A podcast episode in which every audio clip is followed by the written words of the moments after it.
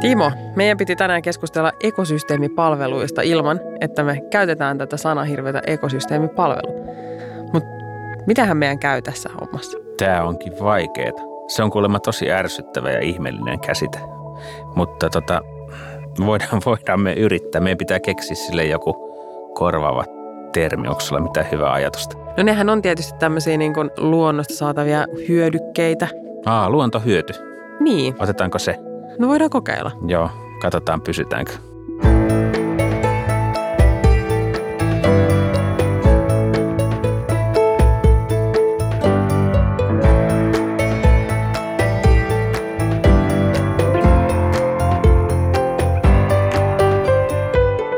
Tämä on Metsäpodcast, UPMn podcast, jossa me puhutaan kaikesta metsään liittyvästä pienestä ja isosta.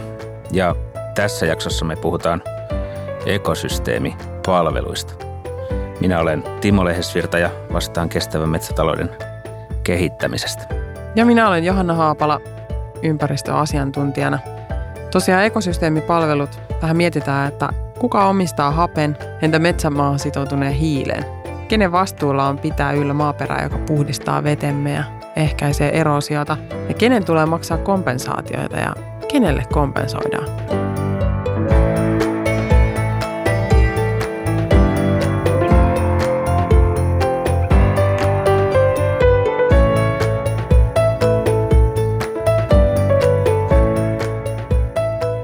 Miten tämä termi on ylipäätään niin lähtenyt liikkeelle? Tämä tulee tuolta tota, yhdistyneiden kansakuntien aloitteesta, missä tämä käsite ja lähestymistapa aikanaan, aikanaan syntyi. Ja siinä oli kaksi tällaista päätarkoitusta. Toisaalta siinä tavoiteltiin sitä, että niin kun elävän luonnon, luonnon monimuotoisuuden merkitystä haluttiin korostaa Mm. ihmisen näkökulmasta, että ihmisen riippuvuutta luonnosta ja nostaa niin kuin luonnon monimuotoisuuden turvaamisen perustoja tätä kautta ylös. Ja toinen on liittynyt sitten siihen, että talouselämä, taloustoimijat pystys tämän jäsennyksen kautta kehittämään omaa toimintaansa ja löytämään sieltä niin kuin sekä ehkä uusia liiketoimintoja, mutta myöskin asettamaan niitä reunaehtoja sille omalle toiminnalle ja sen kestävyydelle. Että nämä kaksihan siellä on niin kuin Mm. ollut. Nämä, tämä luontohyödyt, niin nehän on semmoisia, mitkä on niin kuin meidän, meidän tämän koko toiminnan ytimessä. Kun miettii, että puu on tietysti se semmoinen ehkä meidän, meidän bisneksen keskeinen hahmo tässä, tässä koko hommassa, mutta mitä muita? Mikä on sun lempi luontohyöty? No varmaan tänä aamuna se oli happi ensimmäisessä sisähengityksessä, että jos pitää niin kuin Sama. Priorisoida. Mutta kun tämä on niin laaja, että on niin aineellisia ja aineettomia ja sitten, että, että kaikki mitä sä syöt ja, ja, ja kun sä hengität ja, ja, ja se maisema ja sitten sä menet kerään puolukoita ja, ja sitten sä mietit metsien roolia niin kuin hiilitaseena ja ö, hiilitaseen näkökulmasta ja, ja vesien suojelussa ja näin päin pois. Niin siitä tulee niin mahtava paketti, että sitä on Mm. vähän vaikea, vaikea hallita sitten yhdessä lauseessa. Niinpä. Näitähän usein jaetaan tämmöisiin vähän eri kategorioihin, että on tämmöisiä niin kuin ylläpitäviä hyödykkeitä, sitten tämmöisiä ihan aineellisia hyödykkeitä. Ja... Mutta jos mietitään nyt sitä puuta ja metsää ja, ja puun niin kuin, tämän puuraaka-aineen tuotantoa, niin mitä kaikkea siellä nyt sitten on. Joo, että se yksittäinen puuhan on joku se istutetaan, niin sieltähän saadaan se puukuitu. Ja, ja sitten mä niinku, jos niinku henkilökohtaisesti tämä happi on koko ajan aika tärkeä, niin sitten meidän työnantajalle varmaan se puu, puu on näistä ekosysteemipalveluista se keskeisin sitä kautta. Ja yleisestikin biotaloudesta, että kyllähän niinku, kun meidän tulee löytää se vaihtoehto fossiiliselle, mm. niin Mm. kyllä mä niinku näen, että nämä planeetan isokokoisimmat kasvit eli puut, niin ne, niitä on niin paljon, ne on niin isoja ja niistä saa niin hirveän paljon vanhaa ja uutta irti. Että sehän on niin kuin siinä keskellä. Hmm. Ja sitten tullaan siihen, että mitä se puu siellä metsässä tekee Niin. ja vaikuttaa. Niin, me oltiin tehty semmoinen harjoitus, missä vähän tota, laskeskeltiin, että mitä, mitä tuommoinen yksittäinen puu saa aikaiseksi sen kiertoajan aikana. se on hirveän mielenkiintoista tarkastella näitä, näitä tota luontohyötyjä niin kuin yksittäisen puun näkökulmasta, että kun sä istutat sen puun, joka on jo symbolisesti tämmöinen ylisukupolvinen ele, ele ja tapahtuma täällä pohjoisessa, että jos se puun kiertoaika on sen 80 vuotta, siinä laskettiin, että kuinka paljon se yksittäinen puu sitten sitoo sitä hiiltä – ja se sito siinä laskelmassa hiiltä, joka vastaa sitten noin kahden puolen tuhannen kilometrin automatkaa hiilipäästöinä ja se yksittäinen puu joi vettä, käytti vettä yli 700 000 litraa elämänsä aikana, joka on puhdistettua vettä. Se ottaa juurillaan sen sieltä maaperästä ja se kaikki vesi, minkä se puu käyttää, niin on tietysti pois sitten ravinne- ja kiintoaine valumista vesistöihin mm. ja – ja sitten se yksittäinen puu elinkaarensa aikana niin tuottaa kymmeniä kiloja ruokaa juurisientensä kautta, herkkutatteja ja muita. Ja se yksittäinen puu myöskin sitten ylläpitää, silloin kun se on luontainen puulaji, niin kuin meillä Suomessa on, niin satojen eri lajien populaatioita, että monimuotoisuuden ylläpito, vaikutus oli siinä kanssa sitten mukana. Ja sitten tuli hirveän kiehtova ja mielenkiintoinen kokonaisuus sitten, mm. jos ajatellaan, että on niin kuin – että mitä kasveja biotaloudessa käytetään ja mitkä ne vaikutukset on. Niin tämmöinen Niinpä. suomalainen kuusi tai mänty näyttäytyi kyllä erittäin kiehtovana esimerkkinä tässä. Joo, että siinä on tosiaan nämä, nämä niin kuin positiiviset ulkoisvaikutukset, mitkä siitä raaka-aineen niin kuin tuottamisesta niin on aika merkittävät. Joo, ja sitten voidaan tulla siihen, siihen kysymykseen, että millä mittareilla sitten arvioidaan toiminnan ja tuotannon ympäristövaikutuksia ja seurannaisvaikutuksia. Mm. Ja silloin mä itse kyllä haluaisin nähdä, että tämän tyyppinen tarkastelu olisi mukana, mukana tässä uuden biotalouden kehittämisessä sitä kautta, että ja haluaisin itsekin, että mulla kuluttajana olisi mahdollisuus jonakin mm-hmm. päivänä sitten nähdä ostamani tuotteen se ympäristö, ympäristötase. Se olisi tosi hienoa, että, että esimerkiksi näissä kuiduissa niin olisi, olisi niin kuin sisällä siellä arvoketjussa se, että mitä kaikkea siinä on kerennyt tapahtumaan myös sitä ennen, ennen kuin se on siinä vaikka tekstiilinä tai paperina sun edessä. Mm. Että niin kuin kaikki se hyvä, mitä tämä raaka-aineen tuotanto tuo myöskin niin kuin mukanaan, niin pystyisi olemaan siinä sisälle laskettuna. Se onkin melkoista matikkaa sitten saada ne sinne sisään.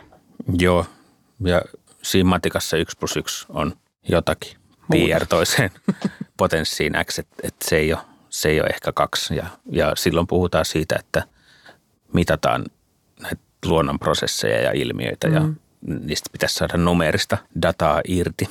Ja, ja sitten sitä ei tee niin kuin helpommaksi se, että tässä on näitä alueellisia ja ajallisia spatia- spatiaalisia muuttujia mukana, että sit niin kuin luonnon mittaaminen numeroksi, niin se ei ole ihan, ihan helppo temppu.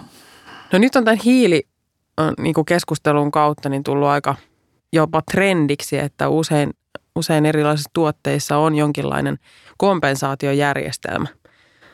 Voit esimerkiksi ostaa hampurilaisen ja se, se kompensaatio on sitten tehty jossain muualla.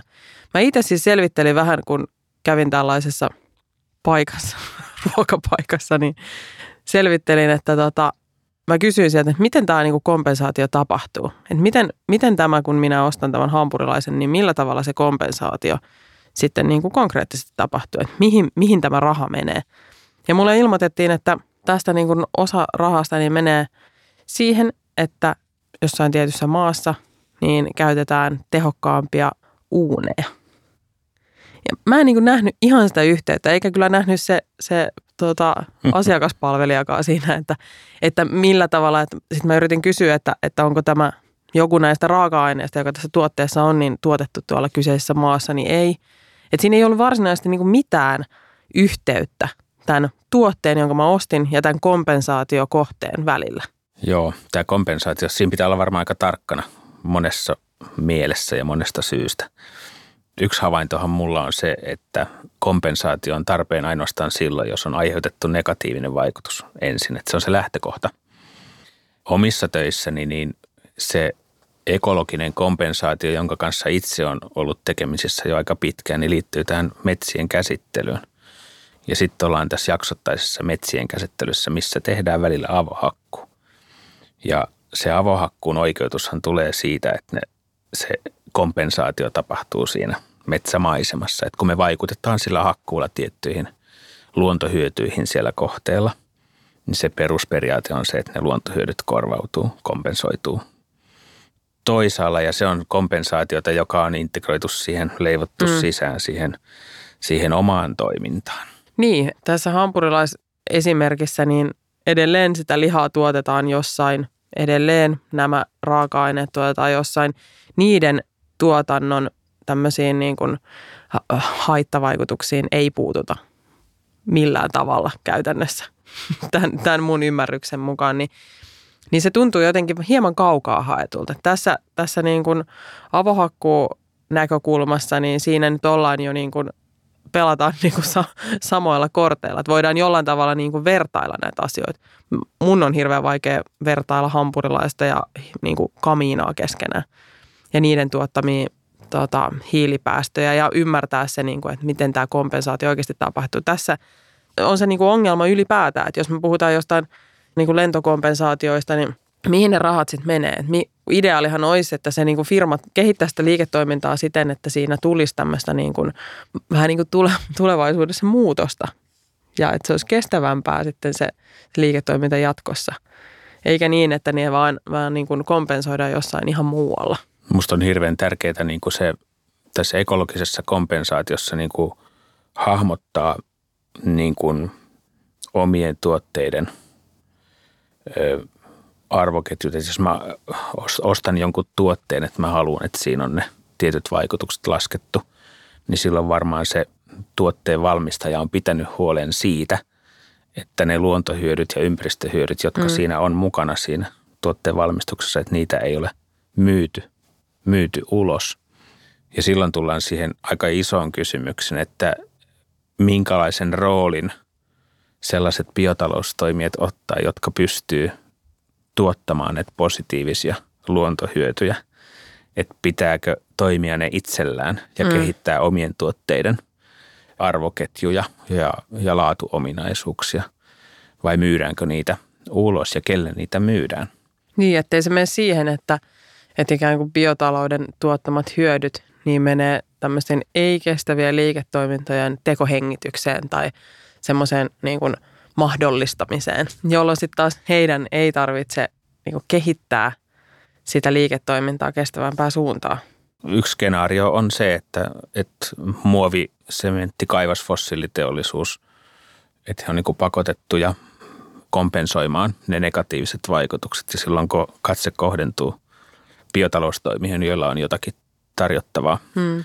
Ja sitten se ostointressi voi myöskin syntyä heillekin siitä, että heidän asiakkaansa haluaa e, hiilineutraalia tai ympäristöpositiivisia tuotteita. Ja sitten se motivaatio ostaa näitä luontohyötyjä voi tulla, voi olla hyvinkin bisnesorientoitunut. Hmm. Ja kyllähän tässä se kompensaatioajatus ylipäätään on niin tosi hieno. Että siinä nimenomaan niin miettii sitä, että, että voi jollain tavalla niitä pakollisia päästöjä kompensoida, mutta – klassinen uhkakuva just siitä, että ostetaan ikään kuin vain hyvä omatunto ja jatketaan samanlaista porskuttelua sitten myöskin tulevaisuudessa. Mutta tässähän ei, tämä ei ole ainoastaan niin kuin hiilikeskustelu, tämä kompensaatio. Meillähän on tosiaan tämä ekologinen kompensaatio, joka nyt tuli tässä näissä avohakkuukeskusteluissa esiin. Ja siinäkin on tietysti tämmöisiä niin kuin haasteita. Ideaalitilanteessahan se on mahtava ajatus, että kompensoidaan semmoisia negatiivisia ympäristövaikutuksia jossain toisaalla, jos me pystytään niin maksimoimaan se hyöty, mikä sitten kompensaatiosta aiheutuu. Varmaan jatkossakin on niin, että ihmistoiminnalla on myös negatiivisia vaikutuksia ympäristöön ja silloin tämä ekologinen kompensaatio lienee hyvin tervetullut uusi työkalu näihin tilanteisiin. Mm. Mutta se vaatii sellaista kokonaisvaltaista suunnittelua ja huolehtimista siitä, että – vastuullisiin maankäyttöratkaisuihin päätyvät toimijat eivät sitten väärällä tavalla vaikkapa luontohyötyjä myydessään aiheuta vahinkoa omille tuotteille ja niiden mm. arvoketjuille ja asiakkaiden toiveille.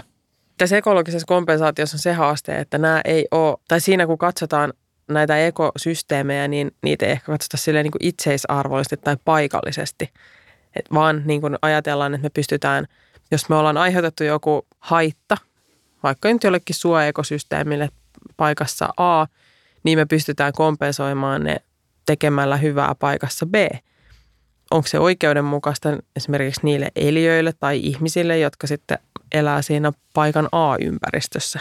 Mm, hirveän hyvä pointti ja tämä vastaavuuskysymyshän tähän tulee, että millä säännöillä nämä kompensaatiot sitten toteutetaan ja jokainen kohde varmasti on omanlaisensa, että sellainenhan se luonto on, että täyttä vastaavuutta ei koskaan, koskaan tule, että siinä pitäisi olla sitten sellaiset kestävyys- ja ympäristömittarit, jolla, jolla tämä kompensaation todellinen toimivuus voidaan todentaa. Mm, että just tämmöiset erilaiset luontotyypit, niitä on aika vaikea laittaa niin kuin yhtä suuruusmerkkiä siihen väliin. Joo, ja jokainen kohde, kohde on sitten se lajilista ei ole identtinen, mm. vaikka olisi kuinka samanlainen kohde.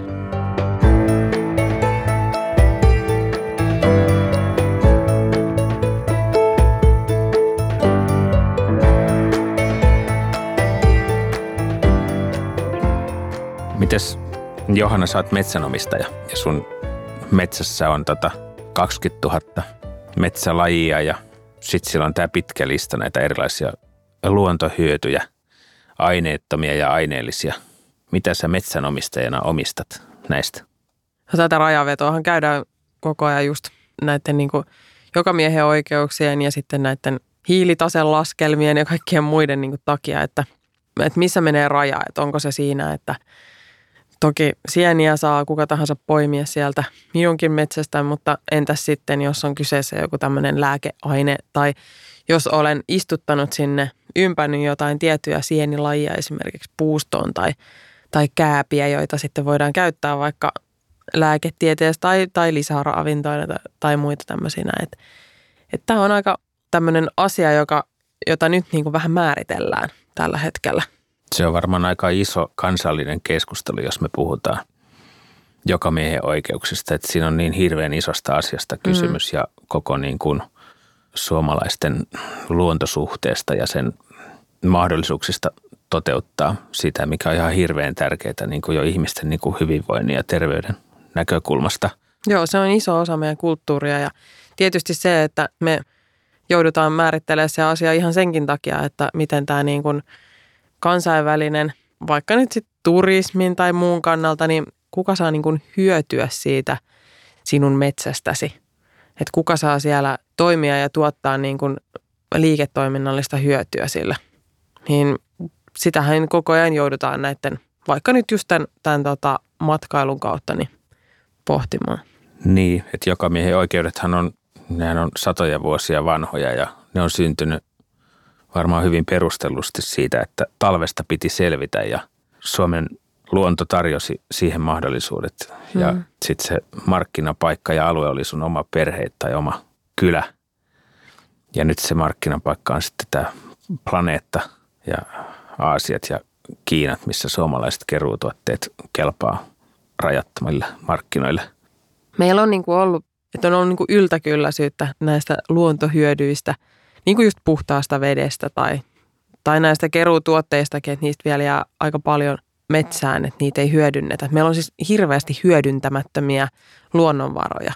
Niin sen takia tämä jokamiehen oikeus on ollut mahdollista Suomessa edelleen, tai on mahdollista. Että jos vertaa niin kuin moniin muihin maihin, niin ei ole missään tapauksessa niin kuin itsestäänselvyyttä, että olisi oikeus yhtään mihinkään sen toisen metsissä, koska kaikesta on niukkuutta. Kyllä tämä suomalainen tilanne on poikkeuksellinen globaalisti ja nähtäväksi sitten jää, onko tämä, nämä jokamiehen oikeudet sitten kirjoitettu suomalaiseen peruskallioon vai onko ne piirretty lumeen, joka sulaa keväällä pois. Että et, kyllä tässä on niin kuin hirveän isoja koko biotalouden rakenteeseen liittyviä mm. avoimia kysymyksiä, mitkä liittyy tähän, tähän, että miten ylipäänsä metsätalous tulevaisuudessa määrittyy. Niin ja sitten tästä kun miettii sitä, että miten me just arvotetaan semmoiset – semmoiset hyödyt, joissa niin kuin on jonkinlainen kustannusvaikutus, jos niitä ei ole, vaikka nyt sitten tämä biodiversiteetti tai just hiilen sidonta tai tämä puhdas vesi, niin tämmöisiä ylläpitäviä hyötyjä, niin miten me niin kuin arvotaan ja kenen siitä pitää maksaa, että tämmöinen asia on olemassa kuin moni, luodon monimuotoisuus?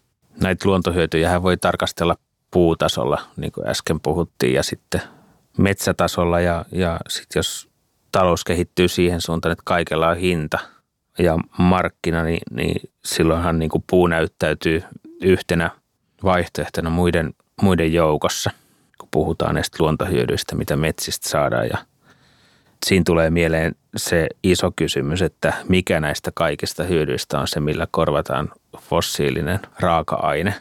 Ja sitten se mun vastaus tähän on kyllä, että se on se puu.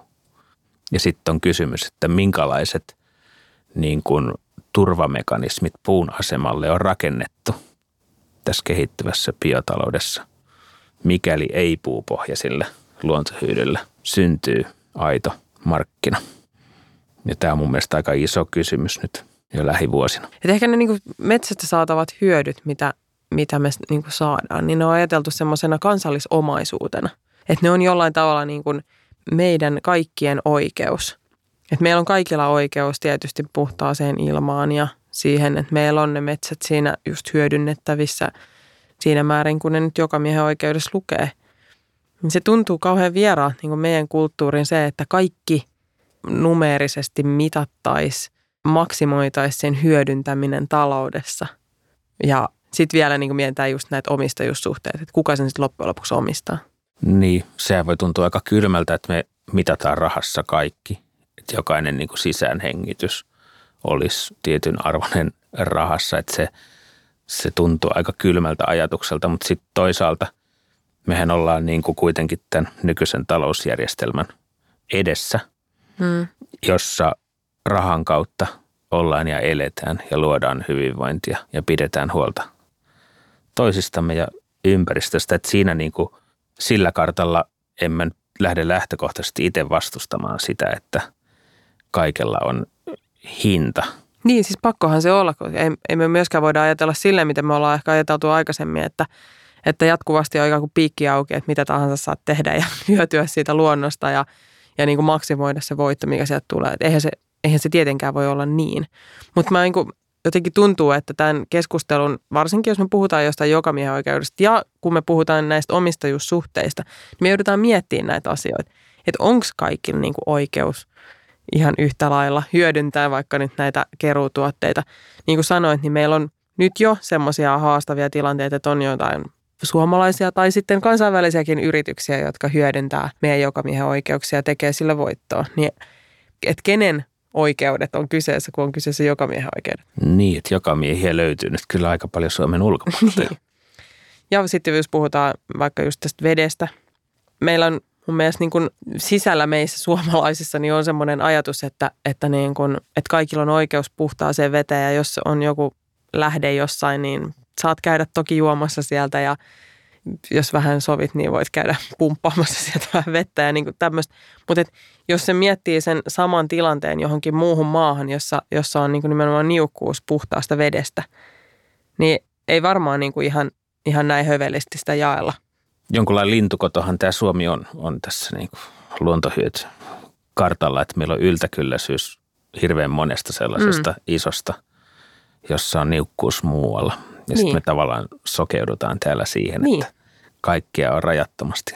Että aina meillä on se puhdas vesi siinä vieressä.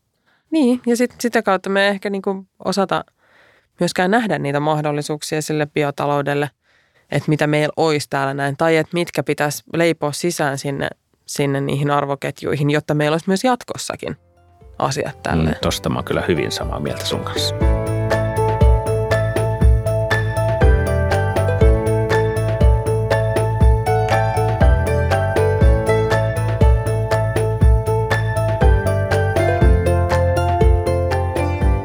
Johanna, kun sä mainitsit tästä, että Suomessa on, meillä on yltäkylläisyyttä näistä luontohyödyistä – niin eikö se kuulostaa suurelta mahdollisuudelta ja, ja miten sä vertautat tämän sitten niin kuin kansainvälisessä tarkastelussa, että suomalainen tapa tuottaa puuta, suomalainen metsä maankäyttöratkaisuna luontohyöntyjen näkökulmasta? No tämä onkin se just se ydin juttu, että miten me saadaan tämmöiselle raaka koska tämähän on ihan huikea tapa tuottaa raaka-ainetta. kun miettii, että miten paljon siinä on tämmöisiä positiivisia seurannaisvaikutuksia tai niin se, että miten me saataisiin se sinne niin kuin sisään oikeasti leivottua siihen niin kuin koko arvoketjuun. Onko sulla jotain hyvää niin kuin ideaa, mikä voidaan tästä nyt startuppina pistää liikkeelle? No tänään voidaan tämä startuppi perustaa, missä meillä arvotetaan maankäyttöä näiden luontohyötyjen tuotantokapasiteetin näkökulmasta, että me oikeasti listataan ne, ne luontohyötytuotokset sinne. Puu on siellä ja sitten siellä on se hiilinieluvaikutus ja sitten siellä on vesien suojelu ja sitten siellä on luonnon monimuotoisuuden ylläpitäminen. Siellä on ilmanpuhdistus, siellä on maaperän suojelu puiden juurten kautta, siellä on ruoantuotanto – ja silloin maankäyttöratkaisua tarkastellaan tällaisen niin kuin kokonaistuotannon näkökulmasta, kuinka paljon siellä tuotetaan erilaisia luontohyötyjä, kuinka paljon erilaisia ja kuinka paljon. Ja silloin se suomalainen metsä saattaa olla aika kilpailukykyinen mm. maankäyttöratkaisu verrattuna mihin muuhun tahansa. Niin, siis se olisi aivan loistavaa, että jos suomalaisesta puusta tehtävä tuote, että se kuluttaja pystyisi näkemään, että kuinka paljon siinä on kaikkea muuta, että kuinka paljon se on tosiaan tuottanut sitä sun tätä siinä samalla, kun tämä raaka-aine on syntynyt. Versus sitten ehkä joku toinen tämmöinen tuotantomuoto, jossa kilpailevaa raaka-ainetta tuotetaan vaikka jossain just peltoympäristössä. Niin on siinä vähän erilaiset varmasti ne, ne niin kuin vaikutukset. Nyt jos tämä suomalainen metsä näyttäytyy tämmöisenä maankäyttöratkaisuna, jossa on löydetty vaihtoehto fossiilisille – ja sitten siellä on ratkaisu vesikysymykseen, ilmastokysymykseen ja sitten siellä myöskin tuotetaan ruokaa ja pidetään ihmisen terveydestä huolta. Niin puuttuuko siitä vielä jotakin?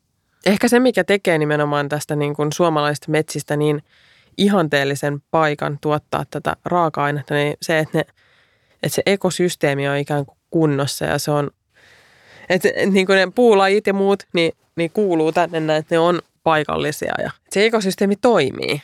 Vaikka nämä talousmetsät on joiltakin osin erilaisia kuin luonnonmetsät niin kuin ekosysteeminä, niin niin kauan kuin me käytetään näitä meille luontaisia jääkauden jälkeen levinneitä puulajeja ja kasvatetaan niitä niiden luontaisilla kasvupaikoilla, niin silloin se suomalainen metsäekosysteemi on sillä tavoin eheä ja tuottaa meille monipuolisia hyötyjä – että se suomalainen maankäyttöratkaisu voittaa kyllä niin kuin kestävyyskilpailussa mm. aika monet muut Niinpä. ihmisen ratkaisut. Just näin, että, meidän ei tarvitse huolehtia mistään erityistä kastelujärjestelmistä, jos miettii verrattuna peltoekosysteemiin.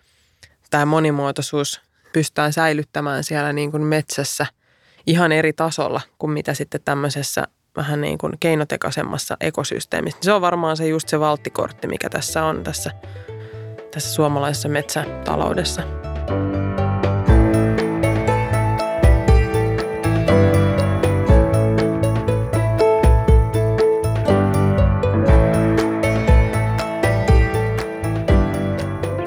Johannes, teit joku aika sitten puukaupat metsäomistajana, niin myyt sä vaan puuta vai myyt sä ne hiiletkin?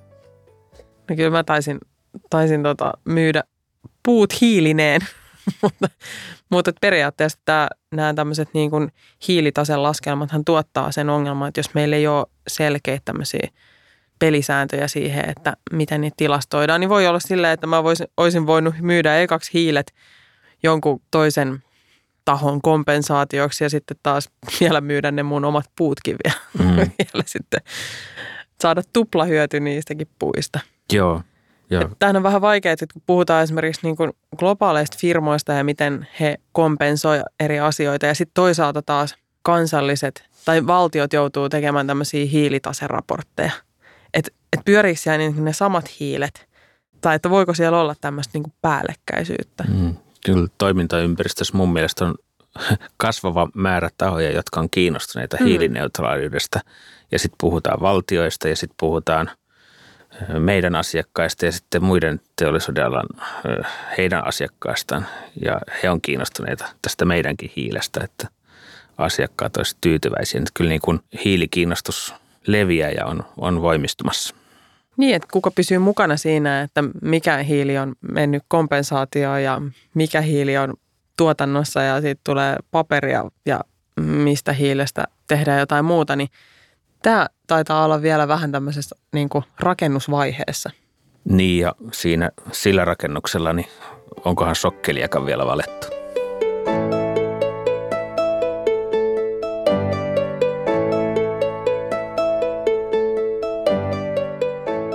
Meillä on perinteisesti ollut tässä lopussa tämä viikon lajiesittely ja nyt Timo sitten kertoo, mikä se tänään on. Jatkamme sieni kautta. Syksy on vaihtumassa talveksi ja sen takia otamme täältä hatusta talvijuurekkaan, joka on hyvin kaunis keltainen lahottaja sieni, joka elää pajuilla. Se voi löytää lehmukseltakin ja se on hyvä ruokasieni ja se kasvaa läpi talven. Ei se pakkasilla jaksa kasvaa, mutta suojakausina ihan keskellä talviakin se voi löytää pajukoista ja on tämmöinen niin kuin talvisen sienestäjän yksi hyvä vaihtoehto. Ei se kovin satosa ole, että jos sä Johanna lähet tammikuussa sienikorin kanssa tonne hangille, mikä voi olla hieman outo näkökin, niin, mutta pieni kuppi voi, voi sitten kerätä. Toki tietysti pitää tunnistaa se, että se osuu sitten oikeaan, että aina pitää olla tarkkana ja tietää mitä poimii.